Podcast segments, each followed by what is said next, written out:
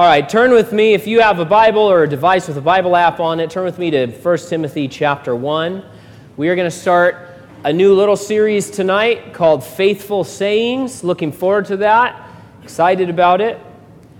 We'll be uh, in the middle of 1 Timothy chapter 1, towards the end. This week, Billy Graham's will was released to the public. I couldn't figure out if it was released by the Billy Graham Evangelistic Association or leaked. So many things get leaked these days. And while most of it, you can read it, 16 pages long. While most of it is just boilerplate legalese, it does contain, of course, one final plea for the gospel. Here are a few small portions of what Mr. Graham wrote. He said, I urge all who shall read this document, so apparently he knew it was going to go out I urge all who shall read this document to read and study the scriptures daily and to trust only in the Lord Jesus Christ for salvation. When you read this, I will be safely with Jesus in paradise. Time on earth is short. I ask my children and grandchildren to maintain and defend at all hazards and at any cost of personal sacrifice the blessed doctrine of complete atonement for sin through the blood of the Lord Jesus Christ, once offered, and through that alone. I urge you to talk with the Lord in a life of separation from the world and to keep eternal values in view. And those are just a few of the fine closing thoughts from the Reverend Billy Graham uh, that he shares there on the first page of his last will and testament. The Apostle Paul as, it came, as his life came to a close, he wrote three final letters 1 Timothy, 2 Timothy, and Titus. We call them the pastoral epistles because they were written to two younger pastors. They contain a great deal of teaching on the subject and they're sort of directed uh, in that way. But that doesn't mean that if you're not a vocational pastor, you don't need to read those. There's great treasure there, of course, for all of God's people. But these letters are composed by Paul after many long years in the ministry, having learned and experienced an absolutely mind boggling amount in his service to the Lord. These letters were written about 15 years after Paul wrote to the Thessalonians, five to 10 years after his letters to Corinth. And though the final phase of Paul's life isn't meticulously documented for us, there's a few question marks. We're not exactly sure how that timeline went it's clear, at least in 2 Timothy for sure, that he knew the end had come. It was over. He was being poured out. And so, in one sense, these letters become a sort of last will and testament written to his beloved sons in the faith. Um, as one pastor put it, the sons he never had. As he wrote to Timothy and Titus, five times he used a very distinctive phrase that only he uses in the New Testament. It's this phrase this is a faithful saying. It's unique to Paul. Of course, you know, it reminds us of what John records Jesus saying so often in his gospel. 25 times, Jesus says, your translation may say, Most assuredly I say to you, or perhaps your translation puts it, Verily, verily I say to you. Again and again, John records Jesus as saying this, and it's very reminiscent when we read what Paul says here a faithful saying. Now, of course, when we come across Jesus saying that or Paul saying this is a faithful saying, it doesn't mean that the other things he has written are insignificant or less trustworthy.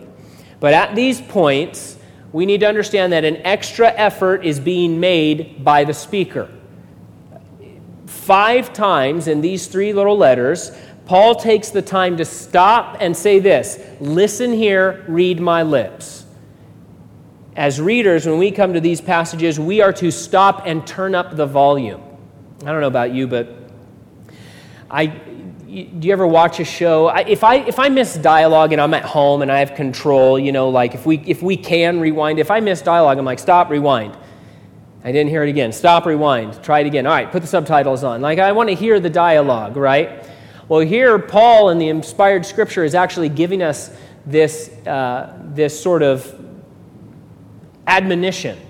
Or do you remember back when 3D was kind of a new thing and they weren't making movies that were all in 3D? There would be just a little segment, and you remember there would be a thing that would pop up at the bottom and say, Put on your 3D goggles. And you put them on for like that one scene where they throw the rock and it comes out at you. Well, so here we come to something like this. This is a faithful saying. Or in the Gospel of John, when Jesus says, Verily, verily, I say unto you. And effectively, what we're being told is stop and turn up the volume. Something crucial is going to be said that we cannot afford to miss as readers of Scripture.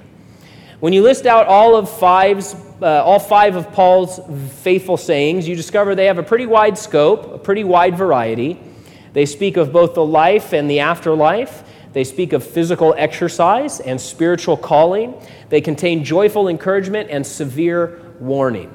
But all five passages are categorized by Paul and by the Holy Spirit as faithful sayings. And that means that they are trustworthy. That's the word being used. They're more than just good, they're more than just quality. Uh, you can hang your hat on these sayings. Even more than that, they're like a well made carabiner that we can rest the weight of our lives upon these secure words as we climb every mountain. If you're a rock climber, more power to you. I'm impressed by the fact that you can climb rocks. I, I had a roommate in college, and for like two weeks, he was really into fitness. And, for, and I would try to exercise with him. And for like two weeks, we were up at Fresno Pacific, and he said, Hey, we, I got, I, you know, I got some passes to the Fresno rock climbing place. There was, there's a place in Fresno, or there was 10 years ago, where you could go and it was just all these different rock walls that you could climb. Man, it's the worst exercise ever. It was so hard to just climb around and, and exert that kind of force. But if you're a rock climber and you're out there on Half Dome or you're out there on a real mountain, you need certain equipment to stay alive and you need those carabiners, right? I used to always just have one carrying my keys. But in reality, a carabiner is used to carry you, that you rest your weight upon it, and that thing needs to be made properly, right? Otherwise, you're going to have a real, real, real bad day. And so when Paul says that these are faithful sayings, it means that, that we can rest the weight of our lives on these trustworthy, secure words. A couple of times, Paul will also give an additional description to this uh, list of sayings. He will call them worthy of all acceptance. He'll do so tonight in our text. And what he means there is that these sayings in whole are rock solid for our lives. We don't need to dissect them. We don't need to parse. We don't need to say, well, this part's great, this part, Paul doesn't know what he's talking about. No, the whole thing, it's worthy of all acceptance, the whole saying. And it also has the connotation that they're worthy of all acceptance for all people, at all places, in all times. These are precious truths that we can not only lean on, but we can appreciate as children of God. Special statements that have been given to us for our benefit. And so we have five final key statements from Paul given as parting instructions to his beloved true sons in the faith. So, what exactly is on the list? Well, we'll see the first faithful saying tonight 1 Timothy chapter 1 verse 15. And there Paul says this this is a faithful saying and worthy of all acceptance that Christ Jesus came into the world to save sinners, of whom I am chief.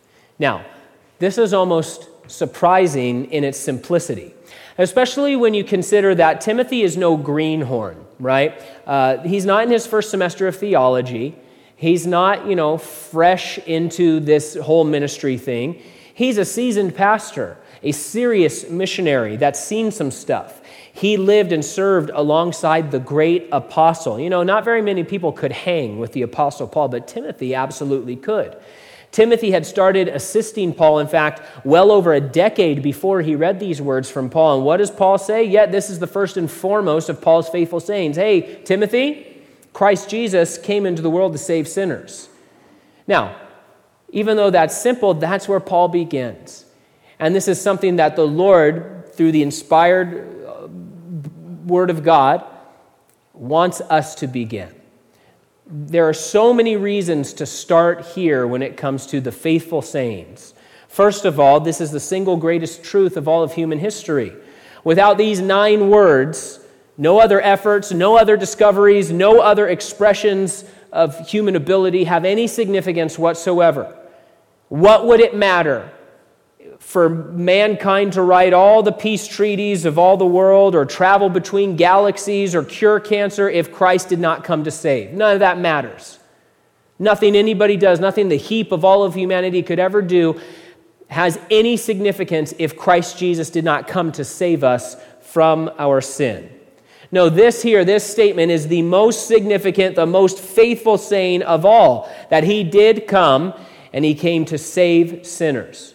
Now, a second great reason for this to be the first faithful saying is that this simple phrase actually contains a great deal of doctrine. The words Christ Jesus, well, they identify who the Messiah is. the Messiah is Jesus of Nazareth, the God man. The fact that he came into the world reminds us that he is not of creation, he exists outside of it. The fact that he came for sinners indicates the problem of man and the provision of God. It indicates that Christ is sinless, that he's perfect, that he is also able to bridge the gap between God and man, that he has compassion for an undeserving human race. Tons of doctrine just packed into just a few little words.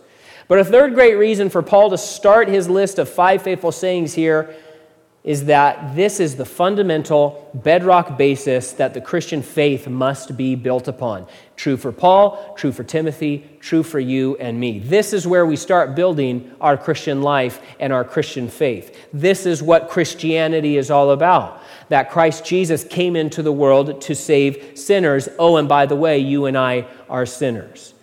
This is the truth that we cannot leave behind any more than you could leave behind the ABCs and hope to make a, uh, a message in the English language, right? Uh, you can't do it. If you wanted to communicate a message to someone using the English language, you can't leave the ABCs behind. You can't say, well, we don't need the ABCs, I'll get my message out a different way. How are you going to form words? How are you going to form sentences? Now, we try to do this in this modern age, don't we? Emojis, they're right down there. Apple just, or they just updated the new emojis. I saw they have like a zombie on there now. Uh, but we try sometimes. We try to sort of leave the ABCs behind, the building blocks of communication. It doesn't quite work though, does it? Uh, what does it really mean if you get a text message with the yellow face that has eyes but no mouth? I don't know what that means. You see that one on there? Some of these smiley faces, I'm like, what does that mean? Eyes with no mouth, I don't know what you're trying to communicate to me if you send that to me. I'm just putting that out there. Or this was one of my favorites. I was like scrolling through the emoji today, taking a look at these. What is the difference between the frowny face with a tear and the frowny face with a tear, but the top half of his head is shaded blue? What does that mean? I don't understand. Maybe someone, maybe the younger people can explain emoji to me a little better because I don't know what that means. If you send them to me, I don't know what that means. I'll let you in on a personal secret of mine. Sometimes, if I see that you're composing text messages to people and you happen to leave your phone, this happens to my poor sainted wife all the time. She'll be talking to someone, talking to her sister or something like that. She'll get up to go get a glass of water. Oh, it's emoji time. And I just start sending weird emojis to people random flags and things that make no sense, like pizza, like, and uh, I think that's fun. I don't know about anybody else. So, in reality, if you want to communicate effectively, though, we all know that if you want to communicate clearly and with detail, you have to use the building blocks of language that you learned back before kindergarten. It's like the first song we all start learning ABCs. And Paul says that this fundamental, simple truth is worthy of all acceptance. Christ Jesus came into the world to save sinners. Don't forget it. Don't pass it by. Don't consider it as obsolete. Don't think it's passe. This is it. This is the reality of the Christian life. From here, everything else builds up. From here, everything else gains its significance. Now, some of the people around Timothy were leaving this statement behind, this truth behind. They were leaving the key truths of Christianity by the side of the road. And Paul explained earlier in chapter 1, in like verses 3 and 7, your eyes can scan there for a moment, that these folks needed in some cases to be corrected, in other cases to be avoided. But for Timothy, Paul was explaining that this is the basis and the bearing for the Christian life because Christ came to the world to save. And now we go throughout the world continuing that work from that position and in that direction. Now, what kind of sinners did the Lord come to save? Well, Paul uses himself as the very best example. Earlier in the chapter, he already recounted some of who he was and what he had done as an unbelieving sinner. But now in verse 15, he just summarizes all of that, all of who he was before, and he just says, You know what? I am the chief of sinners. And by that, he means he was the worst of all. He was the captain of the sin team. Was he just being self deprecating? Was this a case of over humility? Well, he would say no. Uh, and I think you could probably make a pretty good case that he was the greatest sinner of his entire generation. He, he would say to us, No, no, no, I, I really am the chief of sinners. I mean, he hated Jesus Christ, he hated him. And he hated even more anybody who wanted to follow after him. Anyone who wanted to bear the name of Jesus and walk the way of Jesus, oh, Paul hated them when he was Saul of Tarsus. He savagely persecuted the poor fledgling church. And he indicates in the language of 1 Timothy that he even took a sort of sadistic pleasure in the violence he was perpetrating. Paul was a weird guy before he was saved, a sick man a religious zealot. Paul was a terrorist from the way we would define him today. If, if a person was doing the kinds of things that Paul was doing to Christians in the Middle East, well, we call that terrorism. We call that murder. We call that ISIS. Except for that, Paul was uh, able to do it with impunity for a certain amount of time. Had his official letters, yeah, the government of, the, of Israel says, I'm good to do whatever I want to do to you guys, and I'm going to take pleasure in brutalizing you. That's who Paul was. But using himself as an example, he shows here how powerful the gospel of Jesus Christ is. A man like Paul, like Saul of Tarsus, is not only loved by God, but that man is savable. The very worst of sinners can be saved in a moment, right? The, the Damascus Road conversion. Even there, the Lord didn't quit, of course. Paul wasn't just saved, he was then transformed. He had been a murderer, a terrorist, a blasphemer, full of vicious arrogance. But through God's redemption, he became a planter of churches, a writer of scripture, a victorious martyr for Jesus Christ. Because of the work of Jesus Christ, the greatest example of sin has become the greatest example of Christianity the world has known for the last 2,000 years. No greater example of what it means to be a follower of Christ, to be a Christian, than Paul the Apostle. And none of it had to do with what Paul accomplished, right? It's not that Paul was just convinced and then turned his you know, efforts and his energy to good things. Uh, he would never say that. He said, No, no, no, Christ saved me and he transformed me. Notice his careful wording in our verse. He doesn't say, He came to save sinners of whom I was chief. He says, He came to save sinners of who I am chief. You know what they say, once a Marine, always a Marine. Well, Paul would say, once a sinner, always a sinner.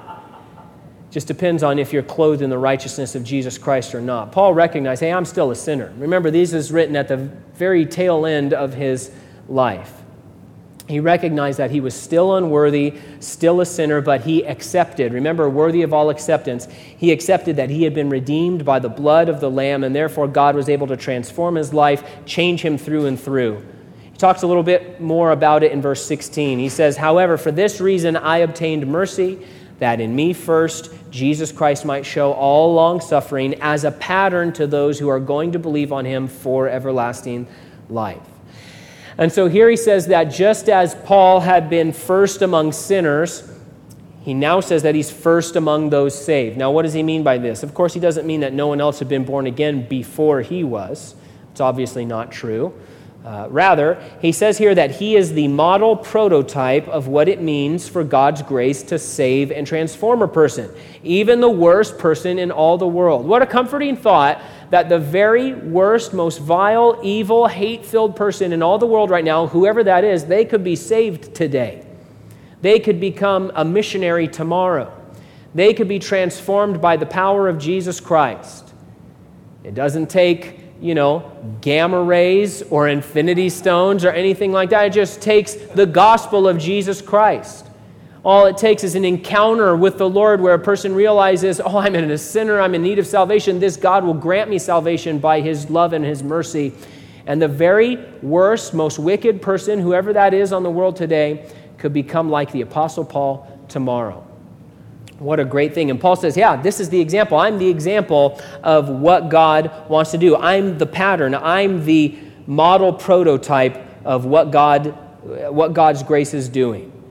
Christ, who came to save sinners, was going to prove that truth and put it on display through Paul, who would become a living, breathing example of God's love and his mercy and his long suffering. Now, today, Paul has gone uh, to heaven, long gone, right? To receive his reward, ran his race well, finished well. So, who are the Pauls now? Well, we know that's you and me. If you're a Christian here tonight, you're Paul. I'm Paul. Maybe we don't have the same scope of calling that Paul had. Maybe the Lord's not going to use us to plant churches or to go throughout, you know, the empire, you know, being a foremost leader in the church. But the work is the same what God wants to do through us is the same. He wants to transform us and put us on display like he did for Paul. Paul said, I'm the prototype of what God is going to do for each and every person who believes. In fact, he said in 1 Corinthians 11, verse 1, outright, imitate me just as I also imitate Christ. And so he has made the model example for us that we are to follow after. Now, remember the backdrop of his statements in 1 Timothy 1 15 and 16. He's telling Timothy and us by extension that this is a saying and a principle we are to anchor onto and build our lives from. Christ came into the world to save sinners. It was a personal work, a costly work, but it's the most important work ever done. And Paul's example shows us that not only can any person be saved, praise the Lord, but that salvation is not just something that happens to us the moment after we take our last breath. If you're a Christian, you're, you're experiencing everlasting life now, according to the New Testament. the Lord gives it to you at the moment of conversion, not at the moment of death. Salvation doesn't just happen when you take that last breath and step into eternity. You're in that salvation right now. It's for every day of our lives as we are put on display by God so that others might be redeemed as well. That's the point. God says, I want to save all kinds of people, all kinds of people, all kinds of people, the worst people, the people that hate me the most, people like Saul of Tarsus. I want to save those people. How are we going to do it? I'm going to put my believers, I'm going to put Christians on display to show that I am true and I am powerful and that I can transform any life. That's what the Lord wants to do. Christ came to show us mercy and to show mercy in us, to demonstrate that anyone can be saved and everyone who is sh- saved should be used by God to continue his work until the Lord returns to bring us home. Most of you have probably never heard the name Lynsi Snyder. Anybody know who Lynsi Snyder is? Just raise your hand. No? All right. in 2017, she became the youngest billionaire in the nation. Not just because of any contest she won. She didn't invent anything. Uh, she didn't have any great ideas.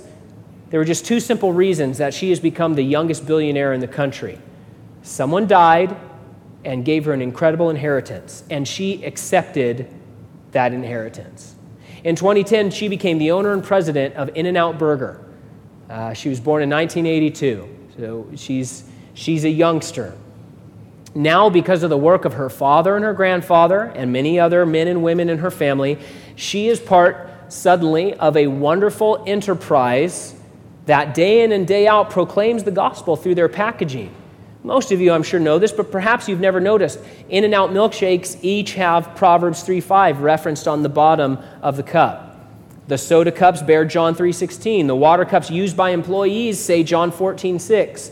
The hamburger and cheeseburger wrappers reference Revelation 3:20. Double double paper lists Nahum 1:7. The French fry trays are labeled with Proverbs 24:16. Now Lynsi Snyder is a born again Christian and she's very open about the ruin that she made of her life before she surrendered to Jesus. And she says that when she felt the most alone, the most worthless, the most like trash, that God was there at that moment to intervene and to save, and now she's been transformed and is a display of God's grace, the display of what God can do through a person who's willing to let him have his way. She was a substance abuser who went through three divorces, and she's now transformed into a woman who publicly proclaims the transformative power of the gospel. That's the real magic of her story. Not that she was not a billionaire the other, you know, a couple years ago, and now she is. The real story is the story of the ruin of her life that the Lord has brought beauty out of, the beauty that He's brought out of the ashes of her life because of the transformative power of the gospel of Jesus Christ. You can see some of her story by going to iamsecond.com. She has a I Am Second video you can find. If you are a Christian here tonight, be confident in this faithful saying. Remember, it's given to you to hang your life on, like a carabiner while you're climbing every mountain of life. God loves you personally. Remember what Jesus said when uh, the apostle was converted on the Damascus Road. What did he say to you? Hey, guy. No, Jesus came and he said, Saul, Saul. He knew him by name, he knew everything about him. He was chasing him down so that he could save him. The man who, more than any other man on the planet, deserved to just be scorched by a lightning bolt from heaven Jesus said, No, I know him. I love him. I know him by name. I'm going to call him by name. I'm going to give him an opportunity to turn from his evil and to be saved, not just saved, but transformed. Not just transformed, but be the model prototype of what I can do in a person's life. That's the same love that God has for you. Jesus Christ came into the world to save sinners, he came personally for you. He knows who you are, he's numbered the hairs on your head. He loves you.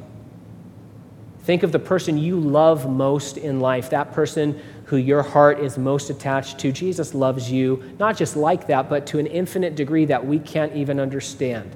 He loves you more than that, personally, passionately. And so be encouraged and confident in this faithful saying God loves you personally. He called you by name. He loves you by name. God loves you the same the way that He loves Paul. You are a sinner saved by grace and are now filled by the Holy Spirit to be demonstrating the power of God to the world around you. As you live out that Christianity, build from this foundation that's revealed in Scripture. Continue the work that Christ began when He first came. He came to save, He's not done yet. We know that because we're still here.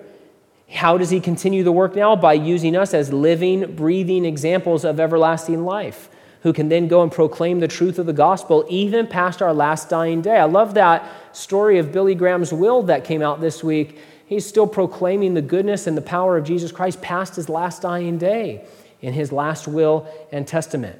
Just like Paul has done, just like Billy Graham has done. Every spirit filled Christian can have a testimony like that. Maybe it won't be as prominent, but it can be just as profound thanks to the glorious redeeming work of our Lord and Savior, Jesus Christ. This is a faithful saying. Now, if you're not a Christian here tonight, you need to become a Christian. Maybe you're not as bad as, the, uh, as Paul was, Saul of Tarsus. Maybe you've never killed anybody for being a Christian. Guess what?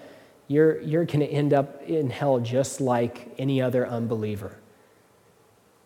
It doesn't matter if you're the nicest unbeliever or the worst unbeliever, you're apart from Jesus Christ and you need to get saved. You need to be rescued by Jesus Christ. God wants to save you from your sin and from an eternity in hell. He gave himself as a ransom for you. Just like he knew Saul by name, he knows you by name, and he's calling out to you by his Spirit and from his word hoping that you will turn and realize who you really are a sinner, but realizing who He is, the Savior who loves you. And you can be born again. If you're not born again, you're not going to be saved. John 3:16. What do you have to do to be born again? All you must do is believe on the Lord Jesus Christ. Call on his name. All who call on the name of the Lord will be saved. Trust in him to save you and you will be saved. These are faithful sayings. Jesus Christ came into the world to save sinners. You and I may still be sinners, but we're saved if we belong to Jesus. And now he wants to use us to show the world who he is and what he can do. Amen.